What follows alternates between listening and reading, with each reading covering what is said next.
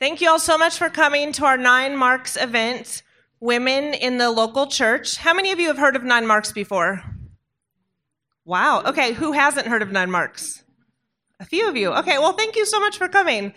Um, we are here and having this panel because we love the local church, and we love the church because Jesus loves the local church. Um, some of you have probably heard of Nine Marks before, and you're like, why are they having an event at a women's conference? Because Nine Marks is for pastors, and those are dudes. Um, but tonight, we wanted to show you that Nine Marks isn't just for the pastor, it's also for the pew. Our goal is to equip women to know what a healthy church is and how you can work to build up the local church by being committed to biblical principles. Hint, those are the nine marks. Um, women play a vital role in the life of the church. So this isn't a discussion on complementarianism or our specific roles as women in the church, but rather the vital and active role that women can and should play in the life of the church. So nine marks is for all Christians who want to see the church glorify God. That's why we're here and we're so excited that you all have joined us. So I'll quickly, we want to dive in. So I'll quickly introduce who we are on the panel. My name is Karen McCutcheon. I currently go to Covenant Life Church in Tampa, Florida. And I um, have worked for Nine Marks for the past nine years. Used to be full time and now I work part time. This is, I'll let y'all introduce yourselves. I'm Carrie Folmar, and um, my husband is the senior pastor at the United Christian Church of Dubai and I um, basically run the women's ministries there and do some writing. I'm Bev Barris, and we just recently moved back from Dubai, where my husband was in ministry, and we're now at First Baptist Church of Hacienda Heights in California. And my name is Abigail Morse, and I was I have also returned several months ago from uh, serving in Dubai on missions, and I'm now in Minnesota. Got married nine months ago, and husband works for Desiring God. So we're in St. Paul, uh, Minneapolis, at Bethlehem. Great. And we all lived in Dubai together, which is a fun fact. and I didn't really plan that when we put the panel together. It just happened that way. Um, so Carrie Folmar is going to start us off by going through just to give you a biblical vision of the church, and then Bev is going to talk about an overview of the nine marks, and then we're going to talk about specifically how that applies to us as Christian women in the church. Do you want this on? Yeah. Can you hear me if I talk like that? Or am I not close enough? I'm kind of lean. Do you want to? For you. Okay. Thanks. Serving, it's one of the marks. Yeah. Um, well, what is your favorite image of the church? The Bible uses several analogies for the church a temple, a family, a body. Each of these showcase intimacy with God and intimacy with one another. The church is a unified, redeemed people with whom God dwells. They enjoy fellowship with Him and with each other. Peter describes the church like this you are a chosen race, a royal priesthood, a holy nation, a people for God's own possession, that you might proclaim the excellencies of him who called you out of darkness into his marvelous light. Once you were not a people, but now you are God's people. So the church is God's people who are called out of darkness into his marvelous light to proclaim the excellencies of Christ. I love all the images and what they convey, but I think the most beautiful image in the Bible that the, that the Bible uses for the church is in Revelation 21. And if you have your Bibles, open your Bibles to Revelation 21. This image is the bride of Christ. So, chapter 21 describes the culmination of God's kingdom, a new heaven and a new earth. The holy city, the New Jerusalem, comes down out of heaven from God, prepared as a bride for her husband. This bride is the church perfected. It's an image of the universe recreated and God's people finally redeemed. And God will dwell with his people, and he will be their God. The bride is described in verse 9 and following. So look with me there at the end of verse 9 and notice the beauty of this bride. The angel says to John, Come, I will show you the bride, the wife of the Lamb. And he carried me away in the Spirit to a great high mountain and showed me the holy city Jerusalem coming down out of heaven from God, having the glory of God, its radiance like a most rare jewel, like a jasper, clear as crystal. The wife of the Lamb has the glory of God, her radiance like a rare jewel. This radiance is further described in verses 18 to 21. So look with me there. The wall was built of jasper, while the city was pure gold, clear as glass. The foundations of the wall of the city were adorned with every kind of jewel.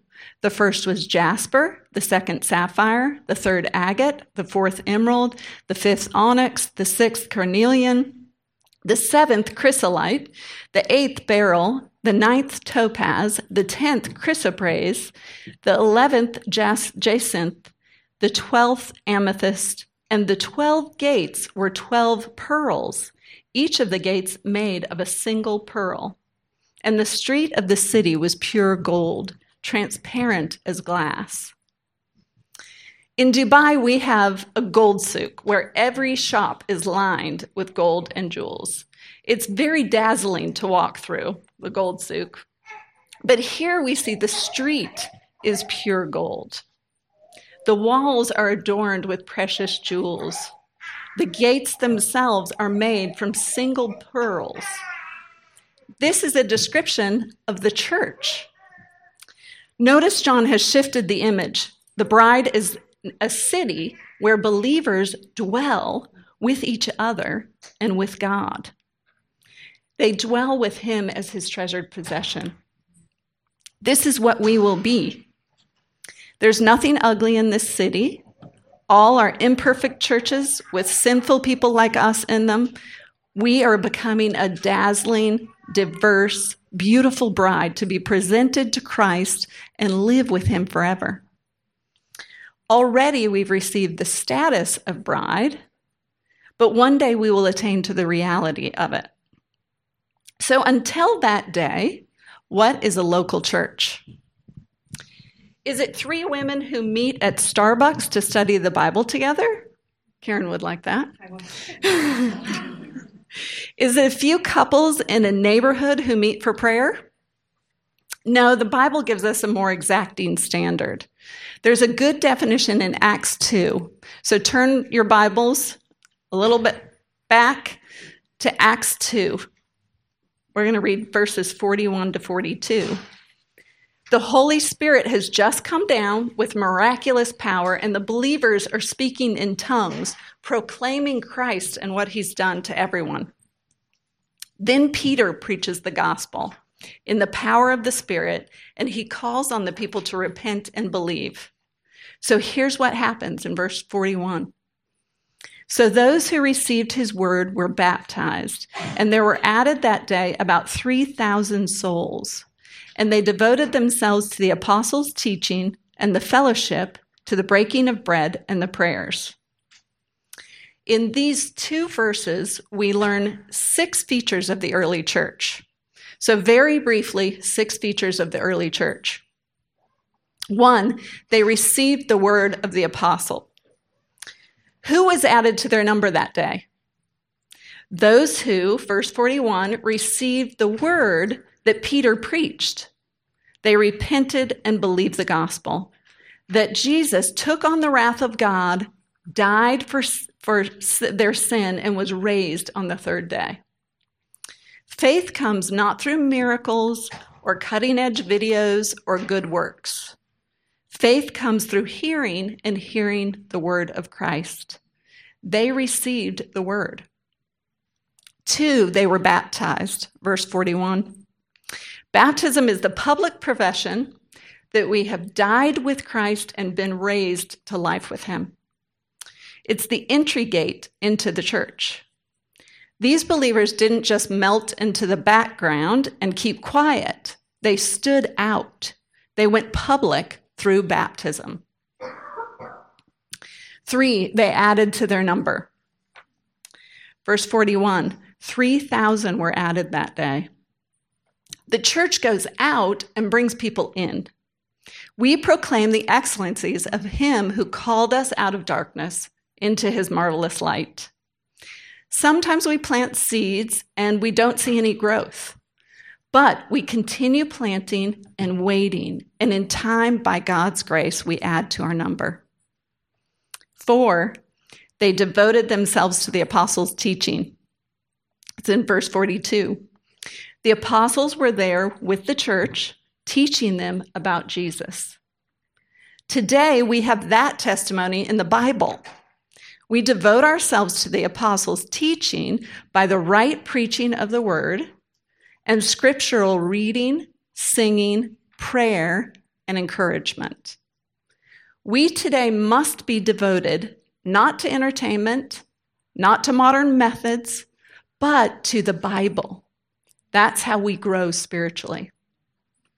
Five, they devoted themselves to the fellowship and to the breaking of bread. Verse 42. They spent time together. They were in one another's homes. They loved one another. This is not a church who met on Sunday and then said goodbye for the rest of the week. The hospitality and fellowship that we see here is like blood circulating in the body. It keeps the church alive. The breaking of bread may be a reference to the Lord's Supper, the other ordinance, along with baptism, that sets the church apart from the world. This meal was a symbol of their unity in Christ, their love for one another. They were devoted to each other. Six, they also devoted themselves to prayer. Verse 42 Prayer is the open acknowledgement that God has the wisdom and power for life, and we don't. These first Christians trusted in God and not in themselves. We need Him. We long for Him. And so our churches should pray together. This shows our dependence on Him. We should be devoted to corporate prayer. So, what do we see in the early church? They were a gathering of baptized believers, both male and female, who celebrated the Lord's Supper together and were devoted to right preaching, prayer, and fellowship. This is the description of a biblical church. And these are the means that God uses to make us into that radiant bride. One day we will be made ready, clothed in linen bright and pure. This is why our highest commitment while we wait for Jesus' return should be to our local church. We'll spend eternity with her, with Christ in our midst. Thank you so much. Um, so, to help us flesh that out a little bit, Bev is going to go through um, just an overview of what the nine marks are, and then we'll get into it practically. Thank you, Carrie, for that teaching. So we see that the, the, the church is a gathered people and not a place. gathered together, the church displays what God is like. Excuse my voice. As Carrie said, Scripture calls us the bride of Christ, his body. And much like Eve, who was formed out of the first Adam, Christ's bride was formed out of the second Adam, who is her head. I remember being shocked after I went from being at a not so healthy church to a church with robust gospel health. And previously, I'd had a very individualistic viewpoint of scripture reading, and as if it existed only to encourage my individual walk. Um, and the Bible does do that, but I think what I've been surprised by is that as I've read through the New Testament, and if you do it in one sitting, you'll find that almost all the epistles were written to local churches or to individuals about local churches. And I wonder if you see your identity as a Christian this way, as part of a whole. Mm-hmm. So here's kind of my main point the extent to which we theologically grasp our belonging to Christ's body will be demonstrated in our participation in a local church. So, the extent to which we theologically understand our belonging to Christ's body will be demonstrated in our participation in a local church. So, where in Scripture do we see God's desire for healthy local churches? As Carson talked about today, the Old Testament details the story of a group of people redeemed and set apart by God to bring him glory. And in Exodus, as early as Exodus, God called them Israel, and they were to be a holy nation and a kingdom of priests. And Carrie mentioned earlier, First Peter describes us the same way, the New Covenant church.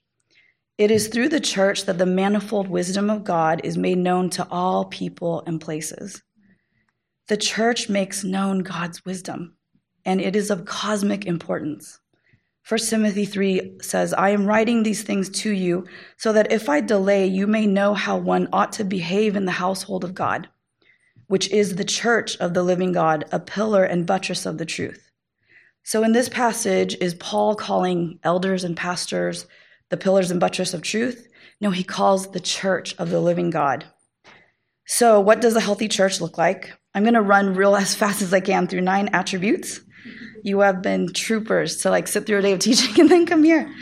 Um, and we want to encourage you. So, I'm going to run through it as quickly as I can. And to start, um, Paul wrote this The aim of our charge is love that issues from a pure heart and a good conscience and a sincere faith. God loved us first, and healthy churches display his love. So, the first mark, expositional preaching. This is how we are taught. So, it's like a fancy word for how we are taught. It's when the main point of the passage or the sermon is the main point. No, the main point of the passage is the main point of the sermon. Our God is a speaking God, and we need to hear what he says. Expository preaching exposes God's word. This means scripture drives the sermon, not the pastor. The preacher is simply the mouthpiece. Did you know that it's our responsibility to lovingly make sure preachers are committed to hearing and preaching God's word? This is so that the church would conform to Christ's image and not to the image of the, the leadership. Not all topical sermons are bad. Sometimes we need them, but regular expositional preaching is a safeguard for churches to know God's thoughts and to hear the Good Shepherd's voice the loudest. There can be a kind of preaching that leaves people malnourished and actually hides God's word from his people. Pray that it would not be so in our churches. Pray that the faithful expository preaching would be the way God's people are fed in local churches around the world. This leads to the second mark biblical theology. If expositional preaching is how, if it's how we are taught, then biblical theology is what we are taught. We need to understand how our Bibles fit together. And often in the New Testament epistles, you'll find that the writers are warning people about those who've abandoned sound doctrine. This warning wasn't only for the leadership of the churches, it was for the local churches because they are the pillars of truth. God assumes that those who are his will protect his message. This applies to elders, but we should also strive to hold firmly to the trustworthy message as it has been taught, so that we will be sound in the faith. Titus 1:13. Sisters, may we be devoted to learning all of God's word, beginning to end, in humility and with prayerfulness towards the goal of faithfully reflecting what God is like.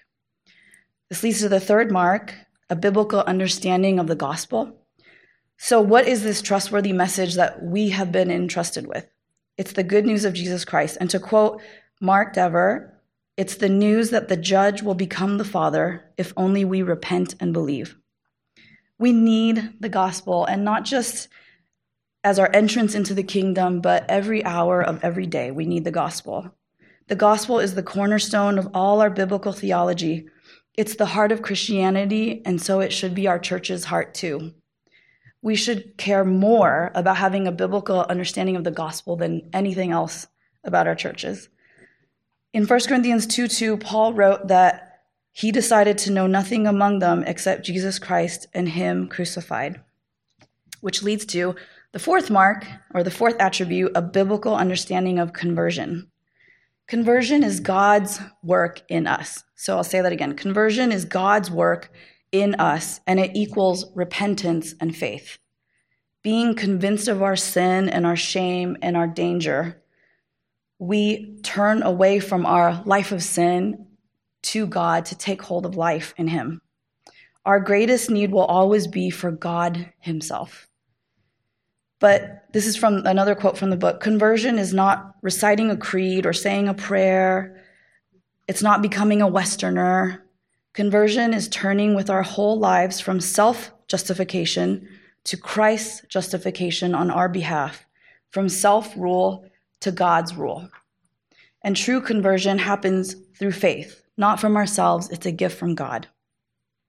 A church's understanding of conversion will be obvious. You'll see it in the sermons, the songs that we choose to sing, the prayers that are prayed in public, and as Carrie mentioned, how a church practices or whether they practice baptism, the Lord's Supper, and other scriptural commands. So, true conversion always results in radical change. This leads to the fifth mark, a biblical understanding of evangelism. If a church is marked by a biblical understanding of conversion, then it should also have a biblical understanding of evangelism. If we believe that our greatest problems are other people, then other people, other circumstances, or jobs, or needing money or more stuff, then we will not evangelize. We will encourage people to try to control and manipulate, manipulate life to fix our problems. It's only when the church is full of people who understand that their greatest need is for spiritual conversion, and only then that members will evangelize. As a church puts the gospel front and center, their people will delight in God's kindness and be more prepared to freely share the good news with others. The sixth mark is, um, is meaningful membership. And when I say membership, it might trigger thoughts of country clubs, Costco, special interest groups, I don't know, AAA. But that isn't the type of membership that we find in the Bible. The Bible says we are members of Christ's body just as we have family members, right? So, family members, we are members of God's household. As Carrie pointed out from Acts, after the conversion of those 3,000 souls, they were baptized, devoted to learning from the apostles, to breaking bread together and praying. To be saved is to be saved into the body.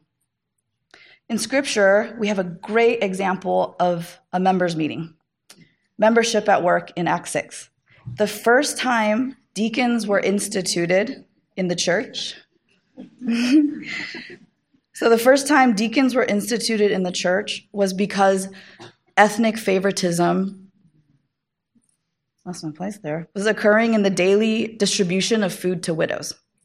That's the first time deacons show up. So, the elders gathered the whole church and they asked them to put forward seven godly and qualified men to serve the church.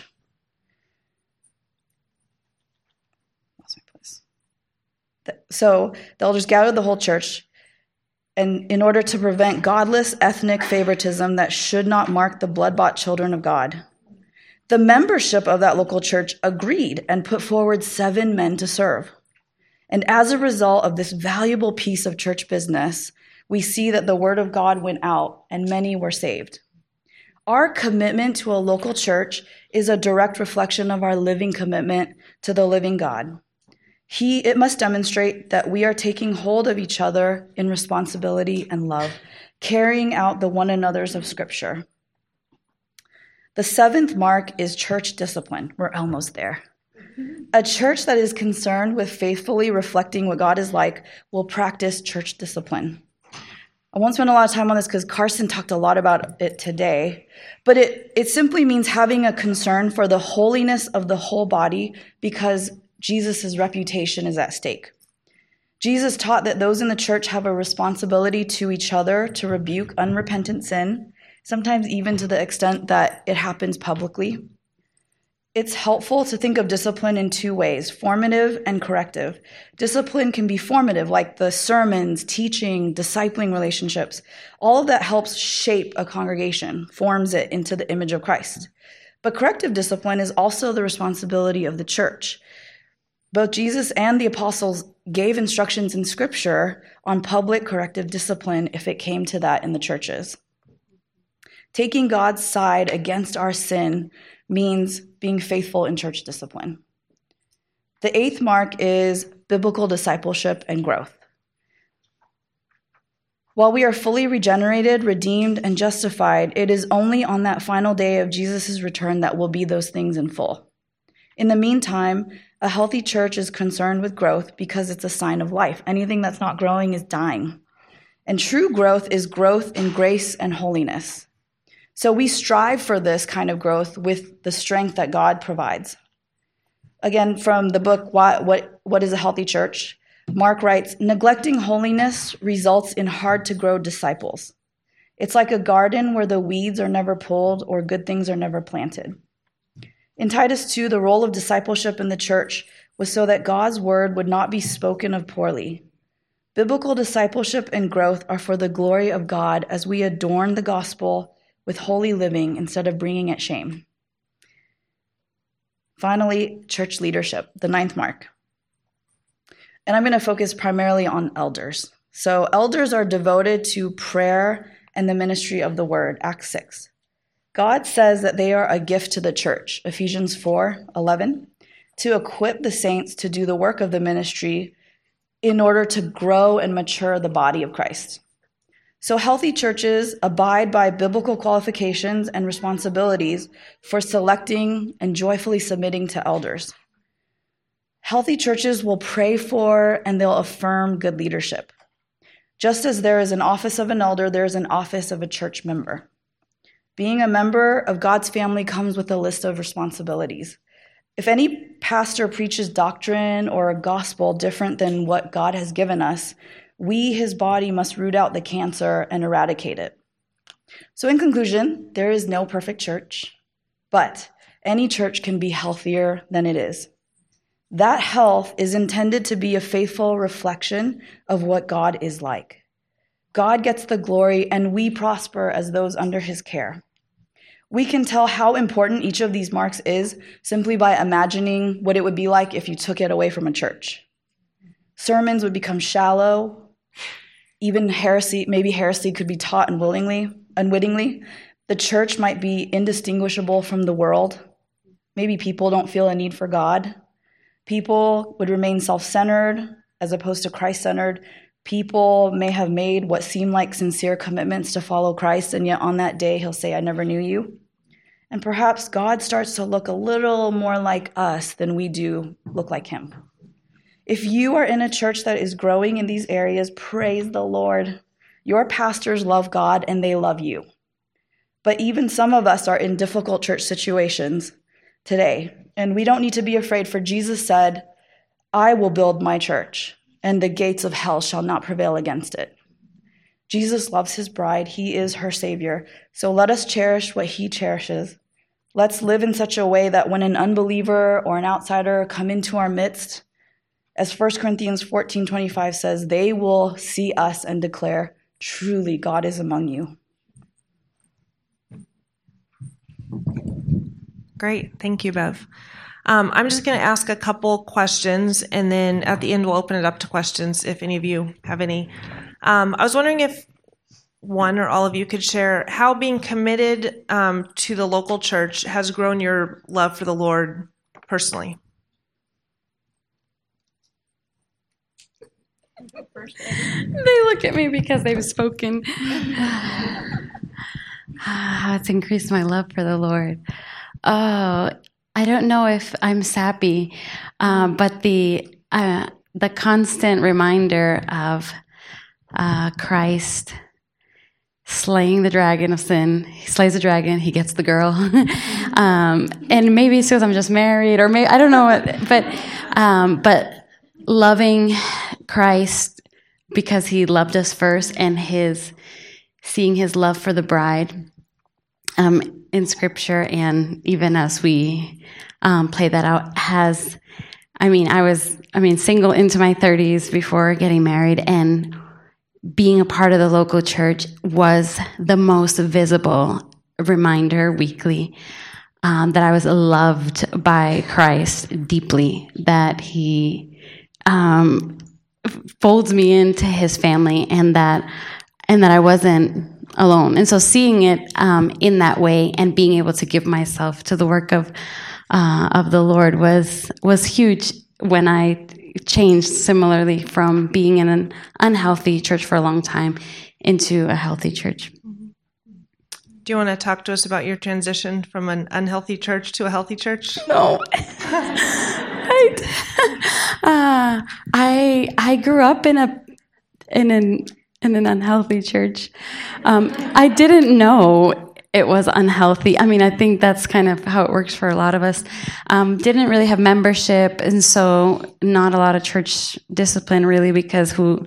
How do you discipline those who are not really members? I mean, um, so a lot of that, and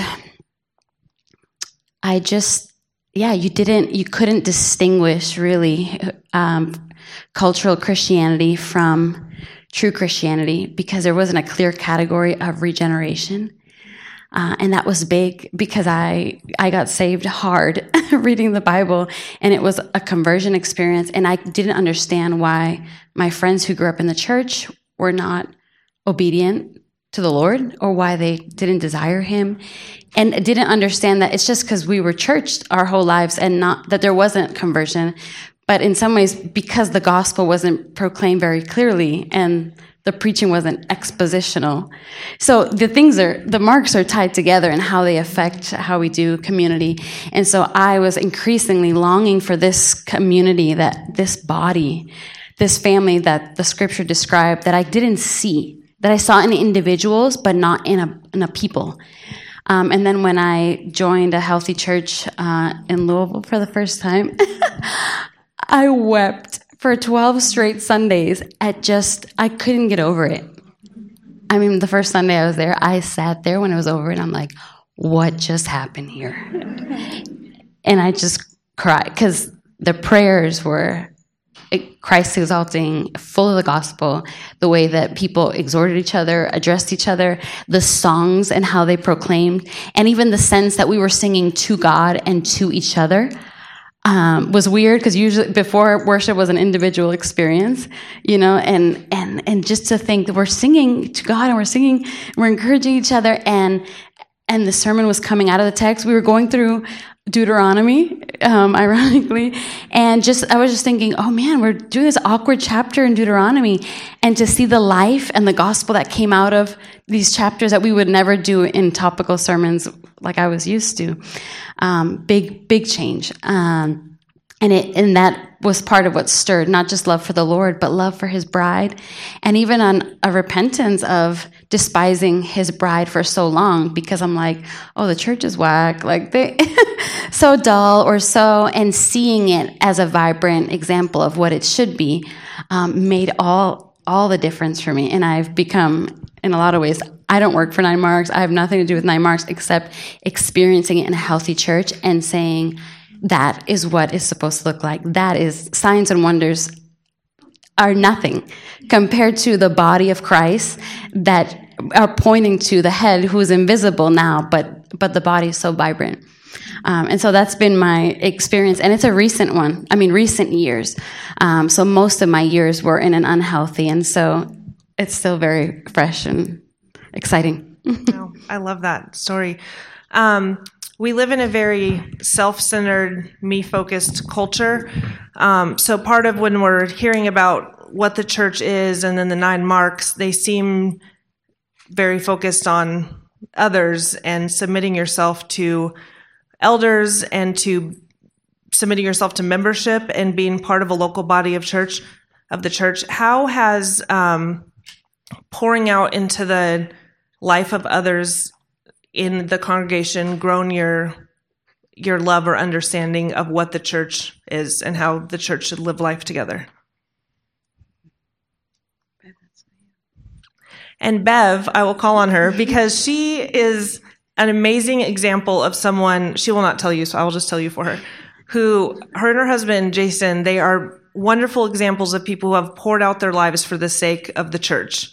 So it's not a formal, like, I'm going to only, you know, disciple two women this week and I'll meet them on these very specific days and it's a project or they literally live their life. They would have widows, single people, people that are struggling, people from all ethnicities in their home at all times, um, just giving them biblical wisdom and loving them and living life with them. And I think that's such a beautiful picture of what the church is. And it can be such a, um, life giving place for us. And I think for so many women, the church is not a life giving place, but it really can be. And I think that's part of what we want to express here that by us pouring into others in our church, um, we're we're doing what God has called us to and we will reap so many benefits from that.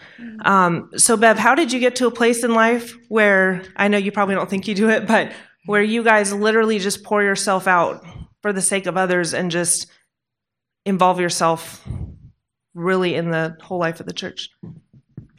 Uh, the Bible told me to do it.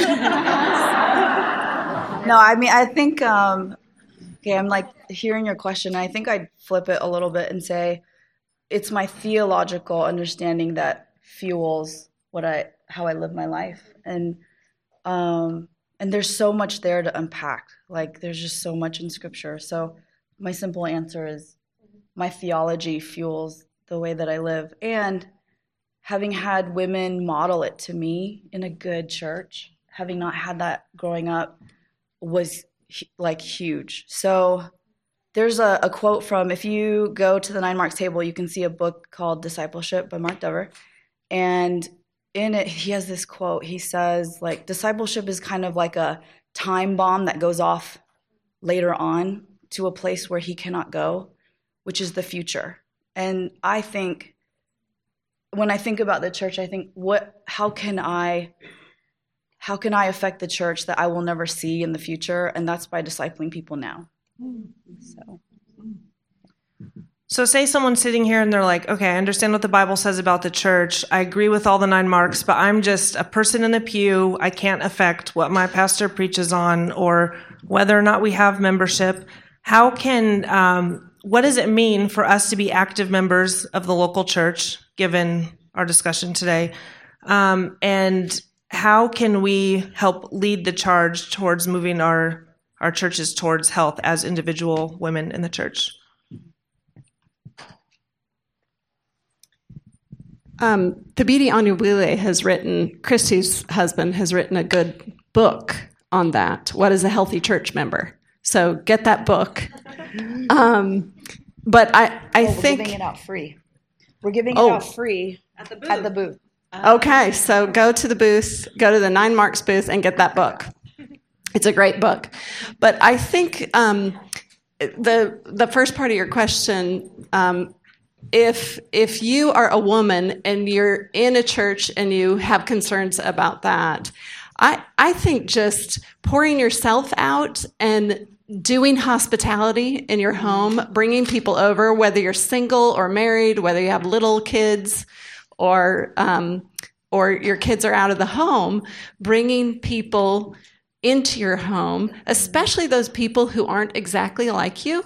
I mean, it's great to have moms have a play date with with other moms and everything, but um, it's really wonderful when a young mom has students over or um, a widow over and um, making those relationships and pouring into the church, you're going to cause people to up their le- their commitment level to the church too. So I, I think doing that, serving in whatever way you can, the best way to serve your church is to be there. You know, when when the doors open, be there and be having conversations, intentional biblical conversations with people after the sermon instead of talking to somebody about the TV show that you saw the other night, talk to them about the sermon. Ask them questions about, oh, what did you think when the pastor said this? Um, or what did you think of that verse? Those are just ways that you can pour into other people in the church and, and really add to a culture of discipling in your church. Yeah, and I, uh, when I joined UCCD, so her Carrie's husband is the pastor there, and one of the things he told me. So I come from a Latino church where they just need you need hands, and so serving everywhere, tons of leadership, all this jazz. And so he's he said to me, "Don't rush in to sign up for ministries." I think he like read it on my face, you know, just this kind of eagerness. And he's like, "Don't rush in to sign up for you know youth ministry or this or that. Take time." This is when I first became a member, and he's like, "And just enjoy the ministry of the pew." And I was like, "Oh, okay. And at first I was like, but I want to do this. I want to do music. And, um, but it was so freeing. And I don't say that for those who are teaching. I think that's great. If you have big jobs, you have to be there early, you're doing admin, power to you. But the freedom to be able to show up and like Kara says, and you're just and and in your mind, simple things. Make every conversation count. That's it. You know, like sometimes just those conversations. I have 30 minutes before a service and seeing people like, oh, I've never met her. And then meeting her and what's your story? How did you come to faith? And so not necessarily even an evangelism but um, the freedom to show up and i don't have to be there early for rehearsal. And you have these conversations and in those building those relationships that then in some cases became evangelistic as you discover oh i don't even know if she knows the lord but she's been coming here for a few months or you know you get into the, the, the details. And so when I think of ministry of the few, the pew, I think freedom to in your own personality, in your own individuality, your shyness or extroversion, whatever that looks like, that you can build those friendships or relationships in which you're building up people and in that way building up the church. Um, and so it's kind of it feels sneaky because you're like, I haven't met who haven't I met here, and and then just and building a, and exchanging phone numbers and saying, yeah, we'll be in touch, and then the service starts, and you know five more people than you know i knew five more people that i didn't know last week. And now i'm singing in my heart my mind to five more people that i just met. And so just in that way kind of sneakily uh, doing the work of the lord She's obviously an extrovert. I am too, so I hear you, but I feel like some people would hear that and be like, I don't want to meet five people every week. Um, you can meet one. There you go. Um, so we were talking about this a little bit today, but just how we're culture makers in our homes, we're also culture makers in the church. So we were discussing today how we know so many people who have just been faithful members of the church, and they have had some of the biggest impact on the life of the church more than someone who was the Bible study leader or the women's ministry director or someone that was the head of the kids ministry. Like those roles are so important and we praise God for them and their work, but we really need us average, I'm assuming you're all average, we are, um, average, just normal people to be committed to what they were saying, attending the service regularly, listening to the preached word, becoming members of the church. So that means um, knowing other people, as we've discussed, which, you know, reaching out to them, asking them questions when someone is under church discipline, praying for them, um, knowing what's going on in the life of the church, and then also letting yourself be known by the church. I could think of when I started going to Capitol Hill Baptist Church, I just somehow missed the memo that like part of going to church was the evening service. So for like six months, I didn't go. And I would run into people on the street going to church and they're like, Are you coming to church tonight? I'm like, No, I have other things to do. And finally, someone's like, No, I really think being part of the church, you need to go to the evening service. And I went and I was like, Wow, this is like a family. And this is where you hear everything that is going on in the life of the church. And I started growing in my love for that particular local church. And then when someone I don't know is getting married, it's like we all get together and go serve them and help do things for their wedding. And the more you're doing those things, you're building up others, you're encouraging other people. And then going to church is not so much about us and our experience, but it's building up others. And just what you said about having intentional conversations, I remember too. You know, we'd go to lunch and people would say, "What do you think of the sermon?" And I'm like, "No, I really just want to tell you like all these funny things that happened all week."